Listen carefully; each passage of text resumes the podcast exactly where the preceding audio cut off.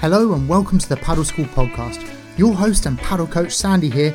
Each episode, I will share with you my padel coaching experience, bringing you top tips, latest news from around the world, and interviewing some of the leaders in the industry, and all to help you play your best padel. So let's not waste any more time, get comfortable, and enjoy the episode. So, Tom, back on the podcast couch again, and I think today uh, it would be great to discuss your training trip in Madrid. Um, I, I, think it's always really interesting. I, I, love having these conversations with you when you've come back from one of these trips because, you know, I uh, I feel like I'm I'm living through your experiences um, in these academies. But it's always interesting to hear your comparison. I think between professional tennis and playing to that level and training at that level, and then almost comparing that to your your journey in padel. Um, so we actually haven't talked about your your latest trip there. So this is uh, you know, this is straight straight from the horse's mouth, as it were. Um, so yeah, Tom, I mean, you've you've been there. You were there now for I think what two and a half weeks, something like that, and um, you go and train at diagonal diagonal padel academy in in Madrid um, with Juanma, and, and you've been there a few trips now. So, I mean, just take us back to when you first went there from your last trip from the UK? Because obviously in the UK we don't get the chance to play um, A with a high level of player or, or B often or, or, C in good conditions. yeah. So it's a bit difficult here in the UK. But um, you know, what was it like? What were your, your first couple of couple of days like when you got to the academy and, and how did you find that almost adapting initially?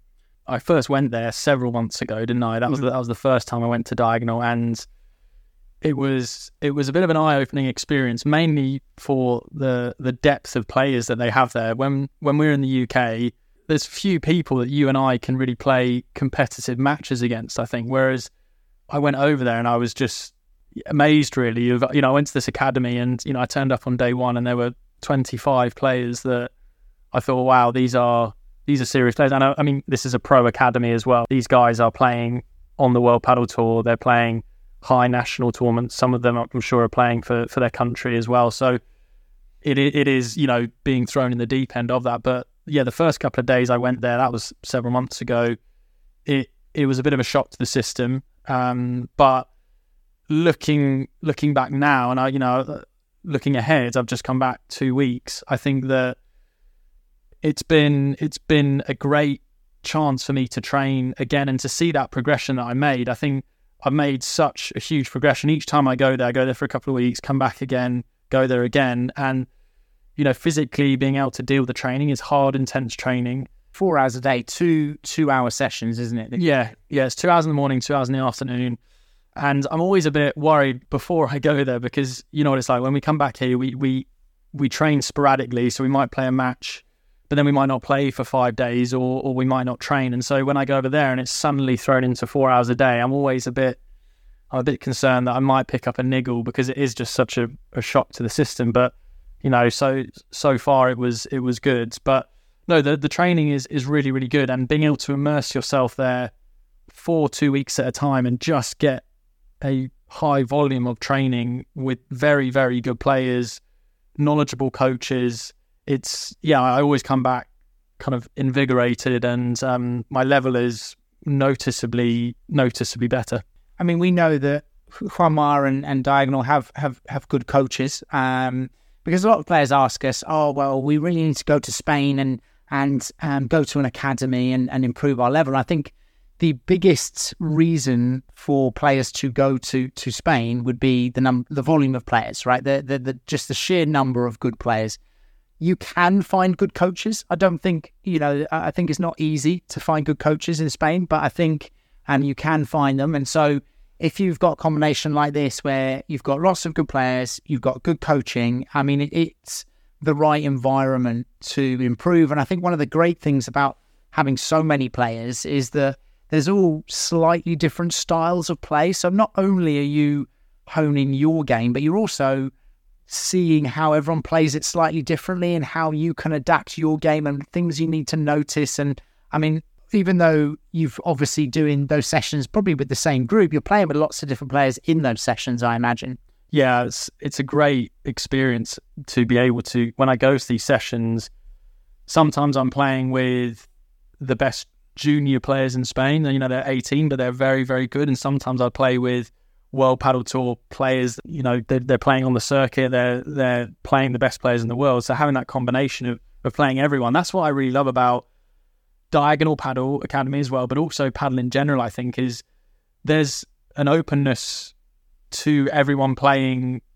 You know, at, at, at different levels. It mm. sounds silly, but in tennis, you know, to be able to go to an academy and, and play with some of the top players in the academy just, just wouldn't happen. You know, you wouldn't have access. But here, and I actually wanted to ask you that, do you think that is something quite specific to padel, or do you think that that's just, you know, is that a part of the Spanish culture which is quite welcoming and then, you know, there's more of a community feel? But yeah, my experience of tennis was, you know, if I went to an academy as, a, as an aspiring player, as a player that was trying to improve, for me to access those top players would be impossible. There's there's no way that I'll be able to play with them. But you know, when I went to Diagonal, I'm I'm able to play with some top players, and I'm, I'm just feel grateful that I can do that. Yeah, I mean, it's funny hearing you say that, given that you've been a hitting partner for Federer, Djokovic.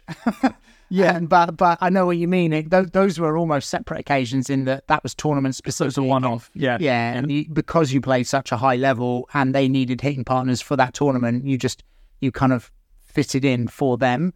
Um, whereas this is like I saw you you trained with Alemandi, you trained with Silingo, um, you know, and, and I think I think it is partly it is like padel the the Argentinian the Spanish community. They are very welcoming. The players are accessible. Um, I think it is also partly the the sport is is maybe not as professional or mainstream as as tennis for example you know? And so I remember when I was learning like I, I managed to spend like a week with like Lima and Bela, like training with them and, and spending time with their coach. And I just, at the time, I just thought, God, is there's no way I'd be able to do this in any other sport. And I think it's just, it was almost the stage of the sport, but it is definitely the, the players. I mean, once you get to know the players, they are so welcoming, all of them. Like they're brilliant. I mean, really, like I know that a lot of them, their English might not be up to scratch, but they always do their best to to try and help. They're always there to to try and guide you in a sport. You you feel that they're still so passionate about the sport themselves, and so um, I do think that that is it is padel specific, and I, and I think even when the game gets more professional, I think people will be like that in padel. Like they've, you know, clubs are are generally more community based, aren't they? And so um, I think you know this is is one of the great things, and and you can go to you know, many, many clubs in, in Madrid or Barcelona, and I'm sure it's the same in, in South America and Argentina, where you've got on the court next you, you've got pro- pros training properly with their coaches, and and and they enjoy being part of that community. And I think uh, I think it will always be like that, or at least I hope so. Anyway. Oh yeah, I really hope so because it is such a such a welcoming experience, and I actually mentioned this in in one of the blogs that we have a blog section on our website, don't we? Mm. Thepadelschool.com. And one of the blogs that I actually wrote about my Madrid training was the fact that what's so great about the training there is we play lots of practice matches and it's competitive and everyone wants to win. And, you know, these guys are professional players. So they are training for pro tournaments for their living. And, but still, there's this element of you play a match, you compete hard, you want to win, but afterwards, everyone, you know, genuinely comes together, has lunch together. There's a really positive vibe and a positive spirit, and then they go out again and they play again, and it, it's just a, it's a real family vibe. And again, I, I feel like I'm sort of putting tennis into the negative spotlight here, but it was, it's just such a stark contrast to tennis when I was playing professionally there, which is it's such a dog eat dog world. You know, you're competing against other people. It's you know, really, if someone else is doing better, you know, that's putting you down, and and you know, it's it's it's very lonely. It was a very lonely, wasn't it? Tennis, the the environment of traveling, and I think, and I don't think federations or or you know, governing bodies particularly help that in tennis. Um, I think we're in a fortunate position now in padel where the sport is growing itself, and and actually, it's funny you you know, you're, we're talking here about Diagonal, we're talking about the pros, we're talking about uh, a facility that that actually really is essentially a warehouse with some courts in it, right? I mean, it's not, you know, it's not necessarily more glamorous than that, but it's just the the people and the way it's approached. And so this is always something that we discuss with the clubs that we work with when we go and we, we run open days or clinics or or even work with their coaches. It's you know these new clubs in new countries understanding that community and that family feel and, and that atmosphere of everyone being in it together is is a really important part. I mean, we obviously do this with our community, right? For the padel school, the idea is that we're trying to build this into a really supportive, comfortable community where anyone can send videos, they can ask questions, they feel comfortable. But that's really, if you want to succeed as a club, that is the atmosphere that you need to create. And these guys are creating it at the pro level, but it should be absolutely the same at recreational level, at beginner level. You don't want someone to be intimidated to go on court because there's good players on the next court. You want them to be, you know, immediately welcomed into a family. Yeah, and if you look at the club where Diagonal is, there's a, there's a pro academy, but there's also a another part of the club which is just for recreational players, and even that part has got an amazing community. There's now they built a new warehouse for Diagonal, so there's four courts that they use specifically for the academy. So that was that was a new thing since I last had been there. They built these four new courts, high ceiling, really really nice. As you say, it's in a warehouse, but it was done really nicely and the second half of the club is now f- just for recreational players, but all those courts are so busy. They've got social tournaments going on. So this this club in Madrid, they've done so well at building communities even within the club.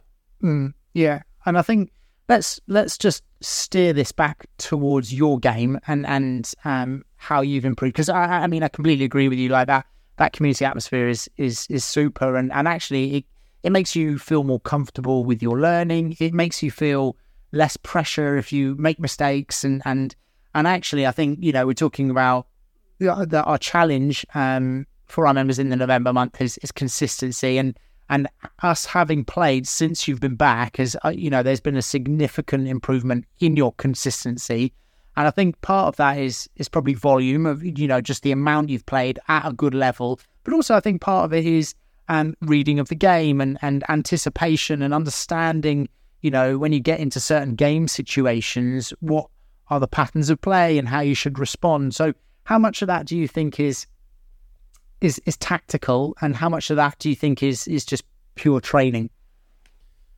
It's interesting the the volume side of it because we, we actually did a recent podcast, didn't we, on on consistency and for me volume volume is key, but it's also the approach that you have to your training because you could do six hours a day training, but if you if you don't have the right focus and you're not focusing on the right things and you're not you don't have that that right application, well, one you won't improve as fast, but also I, I don't think that you you will get the benefit of that consistency. I think something that I did so well or, or learn so much from tennis was having having that focus in training really does mean that you you improve faster. Yes, I was doing four hours a day in, in diagonal, but I was really trying to make an effort, even when I was really, really tired, was to every single session bring hundred percent concentration on what I was trying to improve. And I think over time you don't really see it at first, but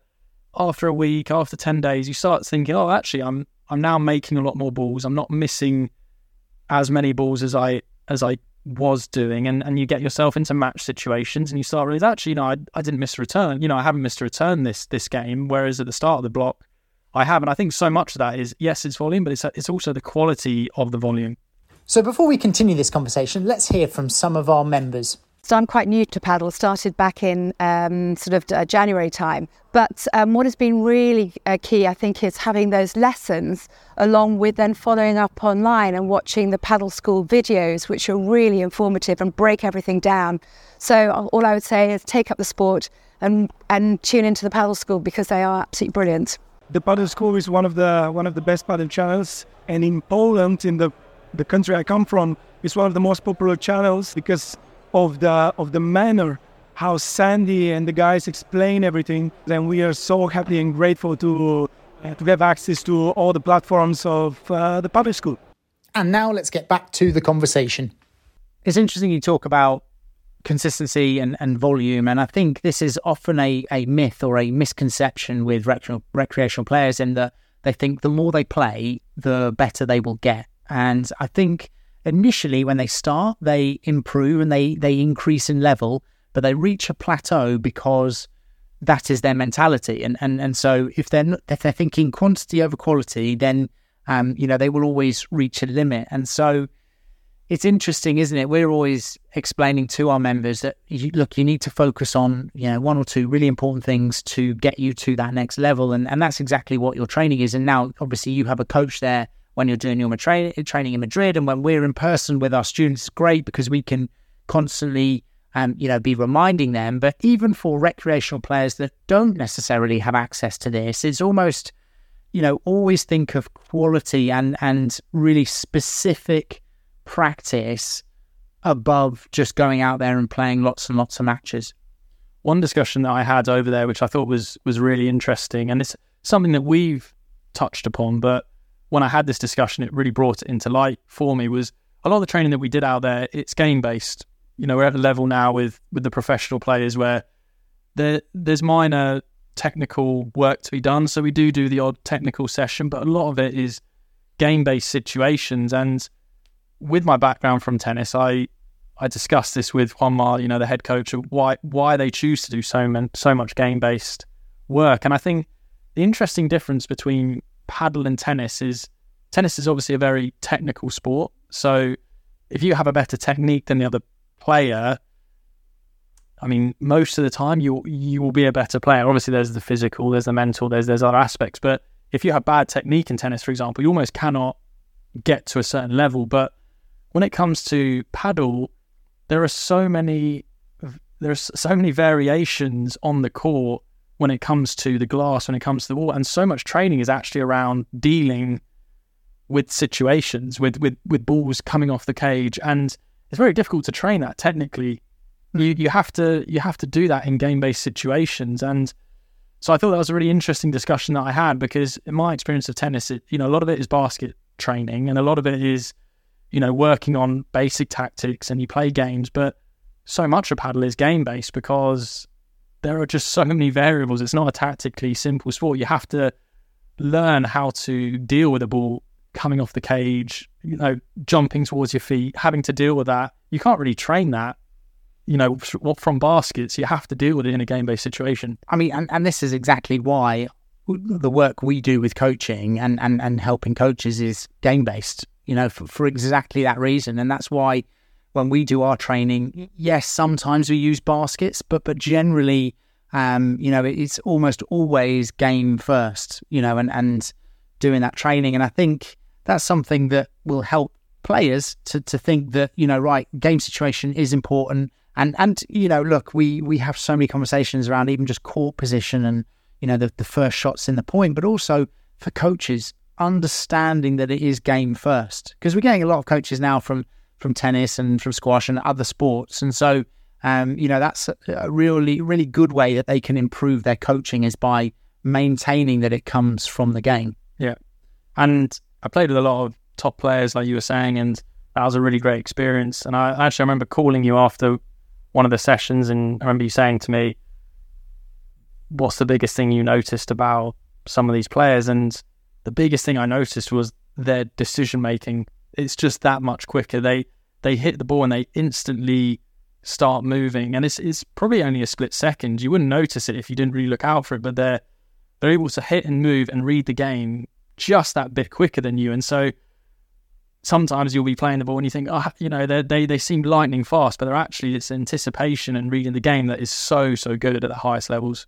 Yeah, I, I was super impressed with that. When, whenever I've trained with these guys or I played exhibition games with them, the, the, way they read the game is is phenomenal. And and you know we're we're not expecting our our members or our players to necessarily read at that level, but you've got to start reading game situations in order to improve. And and that's you know one thing is we're always trying to get our players to avoid ball watching, right? Because that's the the big problem as a, at a beginner level is is you know watch the ball hit and then watch the ball and, and hit your serve and watch where it goes and and and I mean they're doing that to an extreme level and I think that is a a huge part of it right? And it, that's where the game is similar to chess. They're they're moving one piece and thinking three or four shots ahead and you know you and I just they do that that bit faster than us, and and therefore they're that bit that bit better positioned in a point, and therefore they win the point. You know, and, and, and, and, recreational players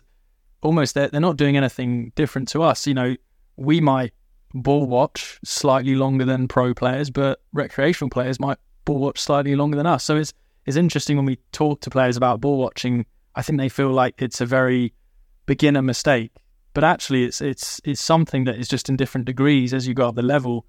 If I think about my training there, I I felt like compared to those really top guys that I was probably ball watching too long. You know, even if it was half a second slower than them, that still was enough to put me at a disadvantage. Yeah, I think it's we say ball watching, but it's almost a processing speed, isn't it? It's a processing of the point, processing of my shot, of the visual cues. It's why you know in in tennis you got players returning you know 130 mile an hour serves because their their reading of the visual cues is is that much better. And it, I mean it's the same in any sport, right? So um, and and it comes through training, and and this time you know you're reading the game that much better than last time and and previously you know the same on the time before and and it's it's just you know constant growth and and I know obviously you're really enjoying that training over there and and it's great you know having you come back maybe not great for my confidence having you come back each time a little bit better but um yeah no I mean it's it's fantastic and and I think it's it's such a great experience and really you can only recommend it to people, can't you? Not necessarily going to that academy in Madrid, but just generally, you know, focusing on their game, having some in- intense training. Actually, that's really why we set up the holidays in the first place, wasn't it? So that people could come for four days with us and they spend two hours in the morning, two hours in the afternoon. We get to fully dedicate our time as coaches to their game. There's no time for them to get into bad habits during those days. And, and by the end of the trip, they are seeing a marked difference in consistency, technique, tactics, understanding of the game, and you know they go up levels just in that short space of time. So you can see how that kind of intense training works. Yeah, it's focused training. You, you'll be amazed how much you can transform your game when you have that intense training, good players, good coaching. You can just make massive jumps in your level in in a short amount of time. So absolutely love going there. As I said, written a blog on the padelschool.com about it if you want to check that out. And and I'm sure there's also an entertaining vlog coming out as well, isn't there? Oh, don't spoil it. yeah, the, no, there, there's there's a vlog as well that will be coming out, and yeah, so go and check both of those out. But as as I said, highly highly recommend training in Spain. I think, like we've always talked about, you know, there are certain places to go, and you know, not not every place in Spain necessarily is is is a world class coaching facility, so you have to you have to do your homework and, and get recommendations. But really, really encourage players out there if they do get a chance to train and, and do that focus training, you can make such a big jump in your in in your game. Yeah, and I think if you enjoy kind of listening to this and you enjoy watching the the journey, and you know whether it's Tom's journey or when I train, I mean we we update a lot of the group, don't we? On our on our private members group, we we update and you're constantly putting videos of there of your training and, and things like that. And so, um, you know, the padelschool.com would be where you can go to to go and check that out. We've got a free trial at the moment, so um, you can go and see all of our tutorials, our courses, our roadmaps, um, as well as our shop fixer section, and you can follow along um, with our journeys. Sandy, until next time. Until next time, let's get you training. I need to. I need to get training.